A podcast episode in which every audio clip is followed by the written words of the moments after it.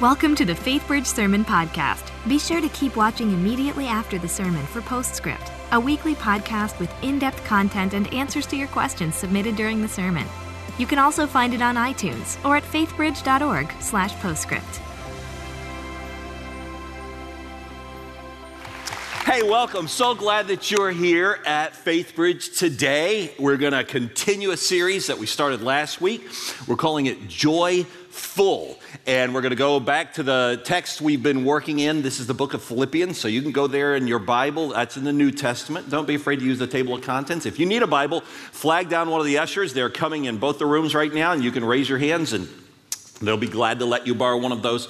And you can turn to Philippians, and we're going to go to chapter one in just a few minutes. So, some uh, years ago, I went on my first cross cultural mission experience.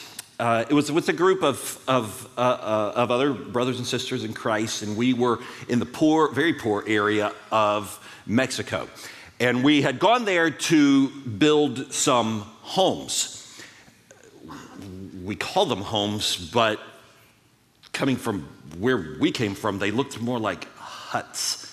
And, but we gave our all, uh, threw ourselves into it for that whole week. And it was a very powerful week. At the very end of which, though, I remember standing there looking uh, at the hut that I had, the house that I had been working on, thinking to myself, I don't know if I could pull my Camry into this, let alone two cars could not fit in this.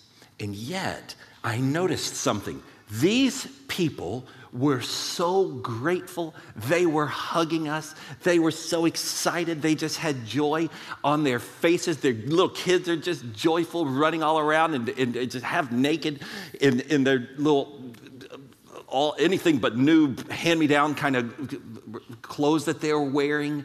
They're offering us food at the end of the week. And I was thinking to myself, you know, it's interesting these people have so little in the way of the stuff that we have so much of, and yet they have so much of the joy that I see so little of over here where we have so much. I was thinking about how, how I mean, most all of us who are hearing my voice right now, you have dependable shelter. You live in an apartment or maybe a home that you rent, or maybe that you own a home right? And you, many of you, most of you perhaps own a car, maybe two, even three. And a lot of us, we even have an, a house that's probably 10 times better what we built, a house that we actually just build to keep our cars and our bicycles in. And that's just normal for us. And so you look at all the stuff that we have, and you would think we, of all people, should be the most joyful people, right? Ah, contraire. That's not the way it works. Here in America, statistics show running at all times highs are depression and a sense of desperation and a sense of discouragement and dismay, dejection. All of these things are, are running rampant through our country that has so much. So, what's the answer? I'm afraid many of us say, well, I gotta get out and hustle harder and work more and get some more stuff because finally, if I get enough stuff, then finally I'm gonna feel that good feeling on the inside. That's not the way it works, though. New stuff brings a sense of happiness. It might last a few hours, maybe a few days but then it wears off. There's not any sense of abiding, ongoing joy that comes from the stuff of life, is there? But the Bible says there is a deep, abiding sense of joy that is available to every single one of us. It's there for the taking, it's there for the enjoying all the time. That's what we're talking about in this series. So, how do we get it? I'd like some of that, please. No better person for us to learn from than the Apostle Paul, whose letter to the Philippians we've been looking at here. Um, well, this since the turn of the new year, really. And um, let's just remind ourselves who this man was. He was one of the great leaders of the early original Christian church. But that's not how he had started out. So you remember, he started out an adversary of Christianity. He hated the Christians. In fact, had even given himself over to killing the Christians. But then one day, God broke through to him and he met Jesus memorably in that road to Damascus. And that was the day he was transformed. And he became a follower of Jesus, said, I'm giving my all to following after you, and I'm going to help other people come to know you for the rest of my days. And he would indeed spend the rest of his years traveling all around the Mediterranean region. And he was a church planter, meaning that he would go and he would start a church in a little place like Philippi that we're reading a letter that he corresponded with them, or Colossae, or Corinth, or, or so on. He was going around and he was starting all of these churches. And we get to read these letters because many of them comprise what is our New Testament. And, but so what you have to know uh, to really appreciate what's going on in this text today is that Paul had one dream of all dreams after he became a Christian, and that is that someday he would preach in Rome, the center of the universe back then. Oh, to be able to finally get to Rome and to get to tell the gospel, to tell what Jesus did in my life and how he changed me and saved me and transformed me and gives me joy. He couldn't wait to do that in Rome. But God had a different plan in mind.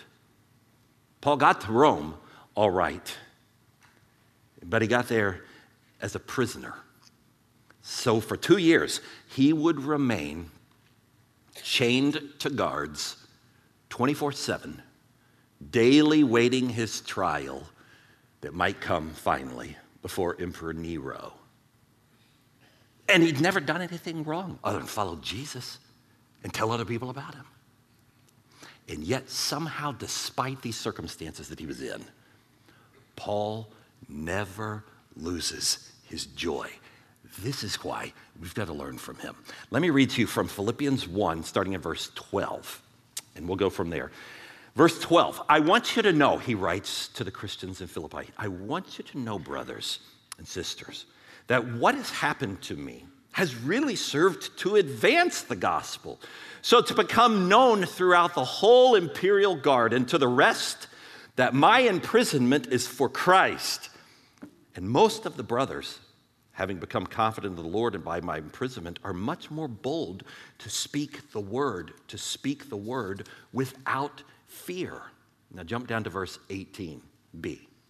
Yes, and I will rejoice, for I know that through your prayers and the help of the Spirit of Jesus Christ, this is going to turn out for my deliverance, as it's my eager expectation and hope that I'll not be at all ashamed, but that with full courage, now as always, Christ will be honored in my body, whether by life or by death. For me to live is Christ, and to die is gain.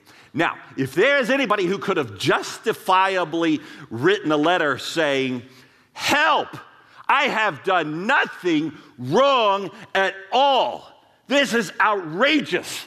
I am strapped, shackled, chained to a guard 24 7. I don't eat in privacy. I don't sleep in privacy. I don't even go to the bathroom in privacy. This is unthinkable what I'm going through. I deserve better than this. If anybody could have had the, the right to write something like that, Paul could have, but that's not what he wrote. It's not how he responds at all. Why? Because I think he understood three things that I want to make sure that we leave here today understanding. I'll give them to you as we go through, all right? The first one is this Paul understood lasting joy is unrelated to our circumstances. Lasting joy is unrelated to our circumstances. Because as good as your circumstances might be in one season, they'll be less desirable in another season. Circumstances may make for a terrible compass for our emotions. But the person of Jesus Christ, the person who has Jesus Christ residing within him, residing within her, that person is never a hostage to his or her circumstances. The follower of Jesus can always see beyond the circumstances that he or she is going through. And so, this is how Paul could write his Philippians friends saying, Look, you don't need to worry about me. Don't be discouraged because of what's happening. To, in fact, I'm full of joy, and I want you to be as well. Clearly, Paul was operating at an altogether different higher level than we tend to operate, especially when we're on the freeway and somebody cuts us off and we're fuming at that person, or we're yelling at somebody at home, or yelling at somebody at work, or yelling at the TV about the politics and things that are going on in the world. Meanwhile, Paul, he just has this calm, collected posture, even though he's fastened to a member of the royal guard coming in every four hours for a changing of the guards. Six different men per day over the course of 24 hours for two entire years. Yet he's writing about joy. You can have joy. He's showing us your mindset is what matters, not your circumstances. I'm sure it didn't take Paul very long to calculate. He's an evangelist. Don't you know he began to calculate? Wait, I love to tell people the good news. That's what I live to do. And every four hours, I get a new captive audience. Um, yeah, it, I, it, it's not so much that I'm chained to them as they're chained to me. And so, what more could an evangelist ask for? A captive audience who's handcuffed right there to him.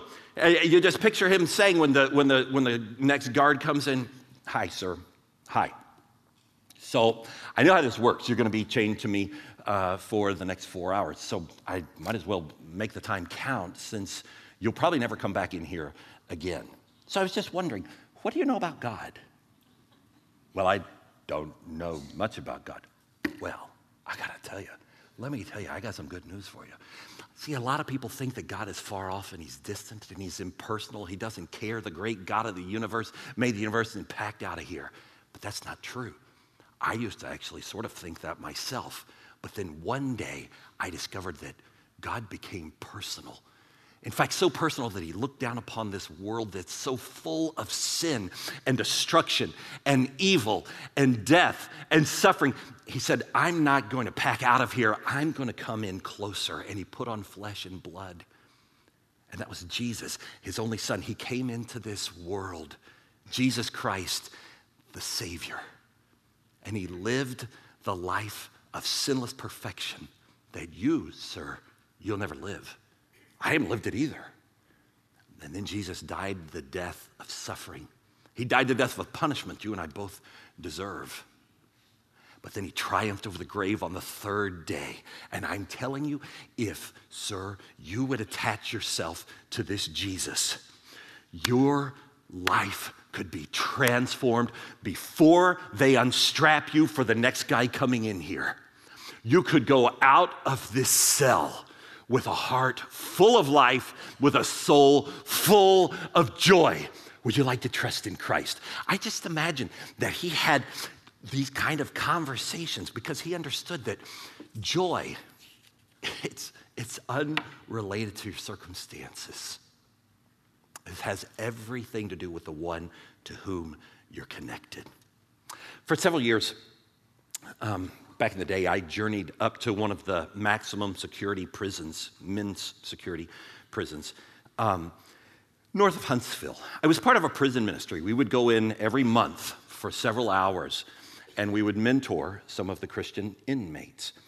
And I found it to be a very fascinating and fulfilling experience. Did it for, I don't know, three or four years. We would drive up and we would wait in a long line, go through the identification process, which is rigorous. And then finally, after we would all get our clearance, um, they would, you know, frisk us down to make sure we're not taking anything, and, and then we would file single file the way they told us to walk uh, behind an officer, and we'd be cleared to go through the first barbed wire electric fence, and then the second one, and then finally we'd go into the to this cavernous um, prison, and and I remember the scent would just hit you right when you walked in. It just it was so smelly. It just smelled like death. And you'd go in, it was this feeling of oppressiveness, this feeling of heaviness. And we would follow the officer and we'd go down some long corridors and we'd go up a stairwell or two. And then finally we'd get to the door that he would unlock and he'd open the door and we'd go into the one place that had light in the whole prison. That was the chapel. And the, the two dozen of us or so that would go, we would spread ourselves out and we'd sit out, uh, out in the, the chapel that seated about 100 people and we would wait. And about five or 10 minutes later, they would release the Christian inmates to come to chapel voluntarily and they'd begin coming in. And I'm telling you, you would see when they came around that corner such hugging, high fiving, laughter, reunioning with people. Uh, it, it was, I remember my first time, I was like, I have never seen anything like this, but I'm coming back. This is a moment. And so they're coming in, and before long, we're all locked shouldered. I mean, I've never been lock armed singing praise songs with such tatted up, big, burly, muscular, toothless guys. And they're just, they're just singing the songs of the Lord out. They're praising, tears coming out their eyes. They're just so grateful and so, so excited. And, and I, it was a moment and we would worship, and then the, the chaplain would give us a little message. We'd listen to the word preached, and then he'd put us into our little clusters of two and three, and, and we would begin to encourage one another, just using the word and praying for one another. And I remember how my soul would get sort of sad at the end of uh, the evening when it was, they would announce 10 more minutes. 10 more minutes. You need to be moving towards your prayer time now and your final words. And so we'd pray for one another and we'd hug and each see you next month when I get to come back in. And I'm telling you, those people would go out filled, but we would go out filled as well. Because when you're in a place where everything has been stripped away, I'm telling you, people are desperate. But when they find Jesus, they have everything they need because Jesus can't be stripped away from them. I saw it with my own eyes. He was with them even in the darkness of those circumstances, even the darkness of that prison. He was giving them joy regardless. Now, I don't know what circumstances that you're going through. Well, at least some of you, I don't know what circumstances that, that any number of you are going through in your lives right now. But I do know this you can have joy even in the midst of your circumstances, if you could just get to Jesus. You've just got to get to Jesus. And not just to Him personally, but get to the people of God, get to the people of Jesus. That's why we are here every single week, right? That's why we have small groups that I don't know, a couple thousand or so of you are involved in, because we understand that the circumstances of life are always going to press in upon us, it's always going to be overwhelming and burdensome. And we have to have the light and the joy that comes through Jesus Christ. That's why we gather. That's why we sing our songs. That's why we cluster in fellowship. If you're not there, I encourage you to be there and to get there because your soul needs it. I get sad whenever I hear somebody say, you know, our lives just got so busy, we haven't come to church in a long time. I'm sure we'll get back one of these days. It should probably not come as a surprise that many times those people have flattened out spiritually. Oh, you can say all day long, oh, you know, I don't have to go to church to experience God. I know, but you won't experience Him. Not if you're out there just by yourself, because I'm telling you, the circumstances of life, the devil will throw those at you over and over and over, and your soul begins to shrivel. But you come back into the light, you come back into worship, you come back into community, and your soul begins to come to life again. Our joy is hinged upon Jesus, not upon our circumstances. Now, that's the first thing that Paul's telling us. He wants to make sure that we have that understanding. Second thing he's going to help us to see is God wastes nothing. He wastes nothing. Now, remember what Paul's calling has always been. He's a church planter, and yet he's locked up. So they've shut him down, right? Not exactly. You do the math. As a royal prisoner chained to a different member of Caesar's personal guard every four hours, six different men, every day for two whole years, Paul got to minister to approximately 4,380 different guards. And we know that some of them trusted in Christ. Some of them did become followers of Jesus. They embraced the good news of Jesus from Paul. Paul even says, he tells us this. It's really kind of clever how he does it. The very end of Philippians, when you get over to chapter 4, to the very last verses, verse 21 and 22, he signs off by saying, Now, before I go, just give my greetings to each of God's holy people, all who belong to Christ Jesus. The brothers and sisters who are with me send you their greetings. And all the rest of God people send you greetings too, especially those in Caesar's household. Wink, wink. Don't you love that? He's saying, hey, this isn't what I would have signed up for, but these guards are the captive audience that God has put me here with. And so I'm sharing the good news with them, and their souls are coming to life. And that's where I'm finding joy. Not in my circumstances, but in seeing that God is not wasting this time. I thought I would have surely started some more churches, but they've got me pinned up here. But that's okay. He's bringing the church to me one by one. And they're going out and they're telling other people. See, many times, friends, we can't see when we're in a circumstance that feels bad, that feels horrible. We don't like it. Get me out of here, God we, we can't see, wait a second, maybe God actually is using you there. Consider this also. Do the math. Apostle Paul got a lot of writing done. In those two years, he would write not only Philippians, he would also write the letter to Colossians. He would also write the letter to Philemon. He would also write the letter to the Ephesians all while he was there in that two year stint. And those letters would go out, and we're still reading them today. They've been read by millions and millions, well, more than a billion or two billion people now. Don't tell Paul you're wasting your time there. Boy, did they shut you down. No, they didn't. It was just gonna be working in a way that he never saw coming, but God saw it the whole time because God wastes nothing. And I think some of you need to hear that because I don't know, any number of you, I think many times you feel like you're a little bit in chains. One of you says, You know, I feel like I'm chained to my neighbor. drives me crazy. He's rude. I just, I, I just wish he would just one day he'd come home and there'd be a for sale sign in his yard. And sometimes I even dream of going in the cover of night and putting one in his yard for him because I just don't like him. But I don't know, maybe God has you next to him to be the light of Christ. Oh, you might not see him convert, but maybe you're sowing seeds that God someday he'll remember you and the way that you handled him. Some of you, you feel chained up in your marriage.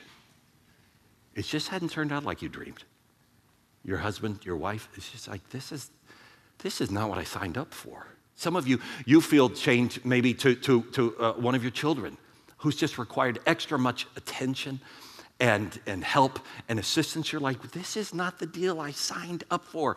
You know, some of you, you feel chained up um, maybe in your workplace, at your job. You're like, oh, if I could just get a different job. But God never seems to be opening up a new job. So you keep going to that job and you're like, I don't like this job. But God, how I could be useful if you'd get me out of here. You don't know. But what if God says, no, see, that's the whole thing. I've got you there so that you can be useful. I came to experience the reality of how God wastes nothing in my own life some years ago. I was in seminary. And um, one summer, I signed up or applied to be uh, what's called a chaplain in training. It's called the CPE hospital that um, CPE program that hospitals offer to seminary students just to help round out their education. So I uh, was uh, chosen and, and, and, hired at MD Anderson. That's where I would do my CPE. And MD Anderson is a, is a marvelous place, and you see so many miracles and breakthroughs. It's a very powerful, but I'm telling you, as a chaplain, you don't get to see a lot of those stories so much as you get to see the, the downsides. You, you, it, it was a heavy, heavy summer. I have fond memories of many meaningful conversations and prayer times and such with people, but, but it, just, it just was a very heavy summer in my soul because you're up there and you're dealing with real problems and real pains. And you've been here, these people have been here for two and three and four and five weeks, and the prognosis is iffy and, and it's all experimental, of course. And, But what really made it a hard summer for me was Alan. That wasn't his real name, but that's what I'll call him. He was the director of the program. He wasn't even normally the director of the program, but the real director had to go, go somewhere that summer, and so they hired him as a substitute director. And boy, he was a real old, crusty, foul mouthed. I don't even think he believed in Jesus. You know, and here he's, he's, he's training us how to be chaplains. And he just oozed this cynicism and this bitterness. And um, I remember thinking, this is going to be a long summer with you sitting across the table. And I think he felt the same way about me. Because of the six of us who were in the program, I think he took particular delight in picking on me. And I remember it, uh, it became pretty apparent early on when he said, Ken, you, you're, not a, you're not a pastor. You're not a chaplain. You missed your calling. I'm like, no, I didn't. This is what I'm supposed to do. I know I'm supposed to do it. Let's just get through the summer and, uh, you know, and we'll both be free of each other. But, but I'd go up and I'd visit the people and I'd pray with them and cry with them and I'd come down and there he'd be sitting in his chair and he'd swivel around and he'd look at me with that smirk. He'd say, Why are you doing this to yourself? You have missed your calling. I'm like, oh my gosh, I don't need this. And, and I'm thinking to myself, why did I get hired? I could have gone to Methodist or I could have gone to, I could have gone any other place. This guy is driving me crazy. Finally, I said, okay, Alan, since you feel so clear that I've missed my calling, what do you think I should be doing? He said, Politics. he said, It's clear as a bell. You should be in law school. You shouldn't be in seminary. You are wasting your time. You should be in law school. Someday you're going to be a politician. In fact, from now on, I'm going to call you senator. senator. And so every morning we walk in, morning chaplain, morning reverend, morning chaplain, morning reverend, morning senator, you know, and, and, it just drove me crazy. And through the process, I, I was really beginning to wonder because there's a lot of heaviness that's going on. And, and I was really thinking, I don't think I can do this, God. And, and I did learn I, I can't do chaplain ministry, but I was kind of lumping it all together. I don't think maybe I wasn't supposed to be a pastor. And maybe I was supposed to go to law school. And I'm confused, God, and is this what you really, now I don't know what I'm supposed to do. And, and, but then one day, the last week of the summer, God broke through. And I had a conversation with somebody, and the person said something along the lines of, I think I just heard God speak through what you just said. And I said, Really? He said, Yeah, I, I really do think. And then I went to another room, and the person said, You, you just haven't any idea how much I'm going to miss your being here. Your visits every day have meant so much to me, chaplain. You've just, it's just changed my experience here. At the same time, I had signed up to, or I had said I'd speak for a youth week with hundreds of kids at another deal down in the other part of the city that week, which I never would have signed up in the frame of mind that I was in, but I had said I would do it and I couldn't cancel. And so I was going in at night and, and preaching sermons to kids and feeling life and joy again and vibrancy. And, and, and I began to notice something's coming alive in my soul again. It's coming back.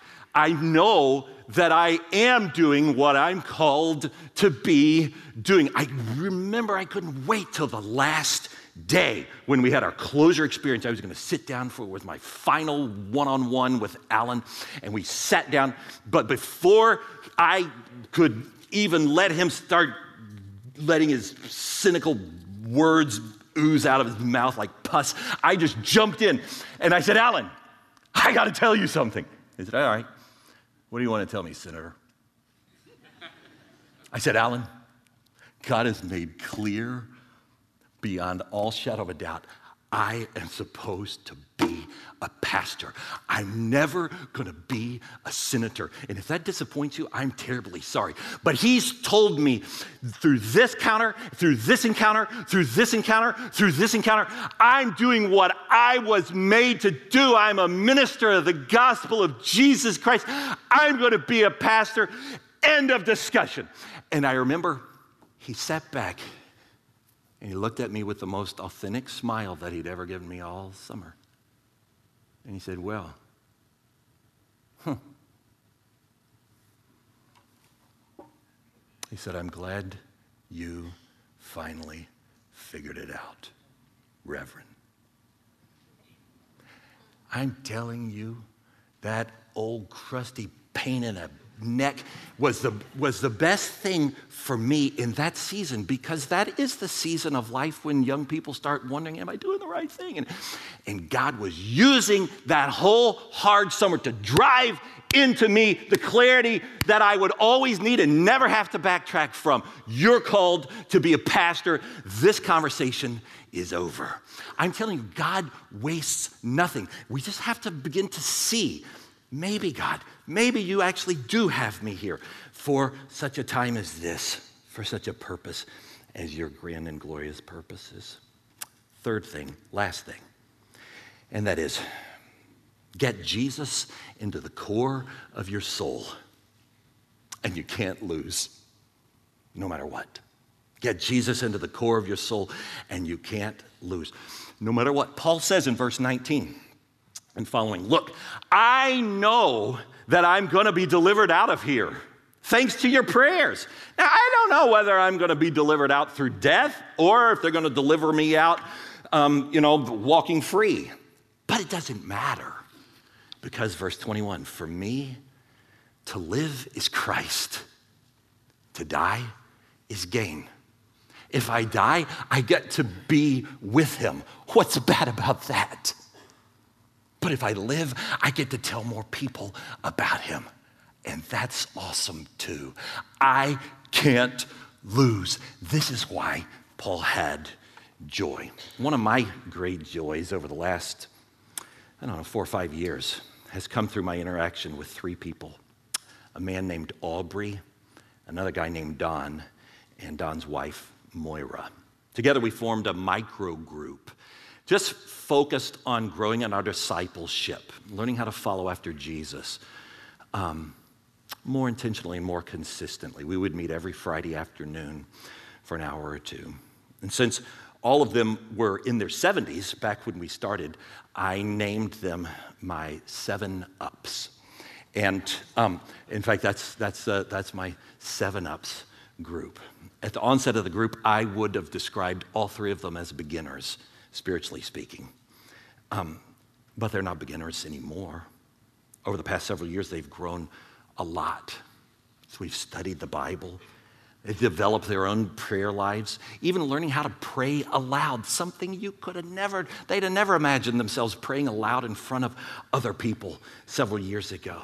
And they've just come into an overall orientation of the reality of Christ living inside of them through the power of His Holy Spirit. But uh, about two weeks ago, our group diminished by one when Moira uh, went to be with Jesus after a long season of, of health challenges. The night before we did the funeral here, I joined Don at the funeral home and his extended family um, for the private hour before the publicized hours of visitation began. And at the end of the hour, when the other guests started um, arriving, I started to prepare to s- slip out and Don pulled me up close. He said, Ken, I want you to know something. If this had happened to me five years ago, I have no idea where I'd be or how I'd be doing right now. But I've got Jesus in me now. It's going to be fine. I am fine. So, thanks, Ken. And thanks for coming tonight. You go on home now, and we'll see you tomorrow at the service. That would have been awesome enough, but the clincher came when a couple of hours later, I got a text from um, one of the people who was a guest at the funeral home that night. And he said, Ken, I wish that you were here at the funeral home to hear Don sharing his faith and his love with Jesus with every single person who's in the visitation line. You would be so proud. I was so proud. But I wasn't surprised. Even at the loss of his spouse of 60 years of marriage, Don wasn't crumbling in defeat, not in depression. No, he was standing tall, exuding the joy of the Lord to people coming through the line to console him. His response in the worst of circumstances said everything about his spiritual maturity, don't you realize? And so it is with you and with me. Our responses to our circumstances say everything about our maturity in Christ as well. And so Don's shouldn't be a rare exception. No, joy is available to all of us, regardless of our circumstances. To anybody who puts Jesus at the core of your soul, you can have joy no matter what life throws at you. Because if you have Him at the core, you can't lose. So, my question is do you have Him at the core? Some of you say, I don't think I have Him at the core. In a moment, we're going to pray, and I'm going to give you an opportunity. I'm going to invite you. I want you to pray and say, Jesus, I want you to come into the core of my heart. I want to have what Apostle Paul had, what Don has. I need to have Jesus really inside of me. We're going to pray in just a moment. But I want to say just a brief word, one more word to, to, to many of you who say, Well, I already have done that. I did that five years or 15 or 25 years ago. I trusted in Christ, but, but I don't feel that joy so much, and I want to feel that joy. Two things for you. The first thing is, you've got to correct your understanding of, of how the gospel works. See, I'm afraid that we in American Christianity, we tend to think of the gospel as just this entry point to Christianity, just this thing that you do when you're passing through the doorway into faith. You, you hear the gospel about God becoming one of us and dying and rising, and you're like, okay, I get it, I believe it, I trust it, I've accepted Christ, done, check it off, right? No, the gospel is not a diving board that we just dive off of. The gospel is the pool that we get to swim around in, which means we've got to keep re gospeling ourselves daily. When I sent out the email uh, to you, I think it was Wednesday or Thursday after the shooting in Florida, and my heart was so heavy. I was just sharing from, from my own devotional uh, life, my own journalings that day. What was I doing? I was re gospeling myself. I was reminding myself wait, this is nothing new. Cain killed Abel just outside the Garden of Eden. This is nothing new. Ours is a fallen world, but for this, we have Jesus. That's where our hope comes from. You and I, we have to re gospel ourselves over and over and over. And I'll tell you one other thing we have to tell other people this good news. He didn't give us this good news just to sit on it. If, it, if you just sit on it, it just starts to kind of rot in your soul. He gave it to us so that we could share it with other people. Because if you haven't thought about it, you have captive audiences in your life. You may not be strapped to them with chains like Paul was, but they're in your life. They're crossing paths with you every single day. You could put in a word for Jesus. Sometimes you even look for an opportunity. It's the reason I still go get my hair cut. I know that that doesn't make any sense. Don't judge me. So, but but the reason that I even the other day I was sitting there, I was thinking, this is so silly. Why do I pay $13 for this? You know, and I could do this myself. But then I realized the reason I do it still, the reason I still go there is because those dear ladies, they were with me in my times of plenty, and must I abandon them in my years of famine? And so I go. I go because I've grown to enjoy them. I like being around them. I know their names. I know they, this one's from Vietnam and this one's from Vietnam. I know their stories. I've heard their stories. They've heard mine. They've heard how I nearly died and how and I always tell them about Jesus. Sometimes I preach a little of the sermon to them that I'm going to do that week. And I, one of them said, I want to get a Bible. Can you help me get a Bible? Yeah. You ever buy anything on Amazon? Never did. I said, Give me your phone. I'll teach you how to do it. We got a Bible. Another one, I locked my keys in the car and I said, Could I borrow your car? Because I need to go home. I was a little clueless. And she's like, Sure. The reason I still go and pay $13 for a coif that is hopeless is because I've got a message. It's a message that He's put inside of me, the message of Jesus. And every time I get to tell other people about Him, every time I tell the stories of Jesus, what He's done in my life, I feel the springs bubbling up inside of me, those springs of joy again. And so will you. So don't treat the gospel as something that you did way back then. No, no, the gospel is something for here and for now and for every day. And I'm telling you, if you'll go and you'll swim in the gospel and you'll get the gospel out, you'll begin to experience what Paul was talking about when he said, I have this joy that otherwise I just couldn't explain, but it has everything to do with Jesus. Let's talk to him right now. Lord, thank you for um, the good news.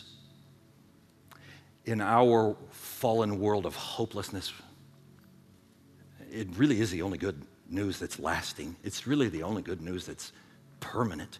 It's really the only good news that nobody can strip from us, no matter what the circumstances of our life.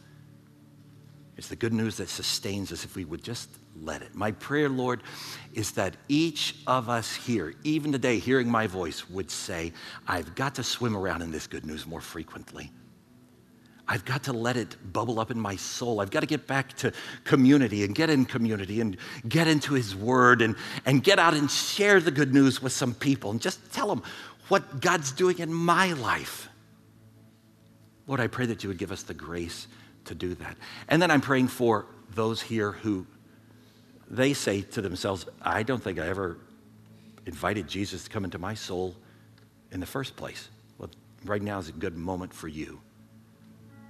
Even while I'm praying aloud, you can just pray silently Jesus, I am asking you to come into me and live inside of me by the power of your Holy Spirit. Won't you come in, cleanse me from my sins, purify me, give me a new start. Help me to discover a deeper sense of purpose for living that's anchored in you, the creator and the savior of the world. I want to journey with you. I want to surrender my life to you because I've run the show for all of these years and I've seen what that's gotten me. I want you now, Lord. I'm asking you, Jesus, to come in and to be the center. I want you to take over. I'm surrendering myself to you, Lord Jesus. We pray all of these things in your strong name, Lord. Amen. Welcome to Postscript. Here we hope to answer your questions and help you dig deeper into the messages and sermons at FaithBridge by talking with the teacher of the day.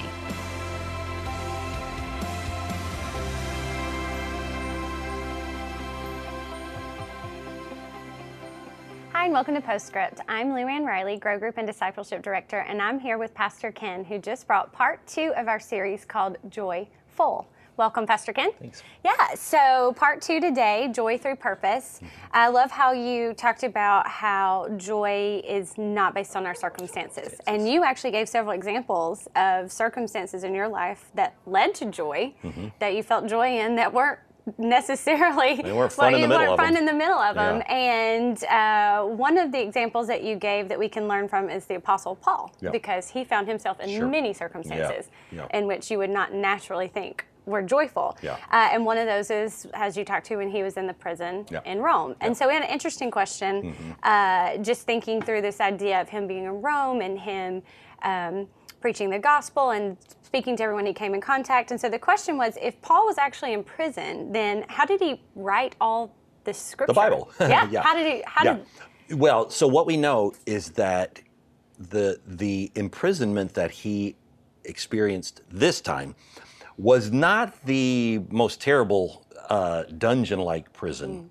which he would later get, but this was more of a house arrest, okay. meaning um, he was still strapped up to the to the guys all day long and night long, um, but he had some freedoms. Among those freedoms, uh, people could come and talk with him, and he could talk with them, and um, so you kind of imagine that maybe after a little gathering had dispersed and the people left, that a guard who had been listening is saying, Well, I got a question mm-hmm. about what you were just telling them. You know, and well, we got some time. Let's talk about it.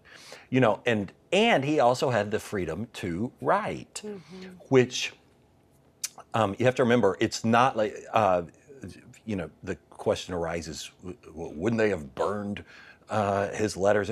We have to remember people don't understand who he was, mm-hmm. not when this was happening.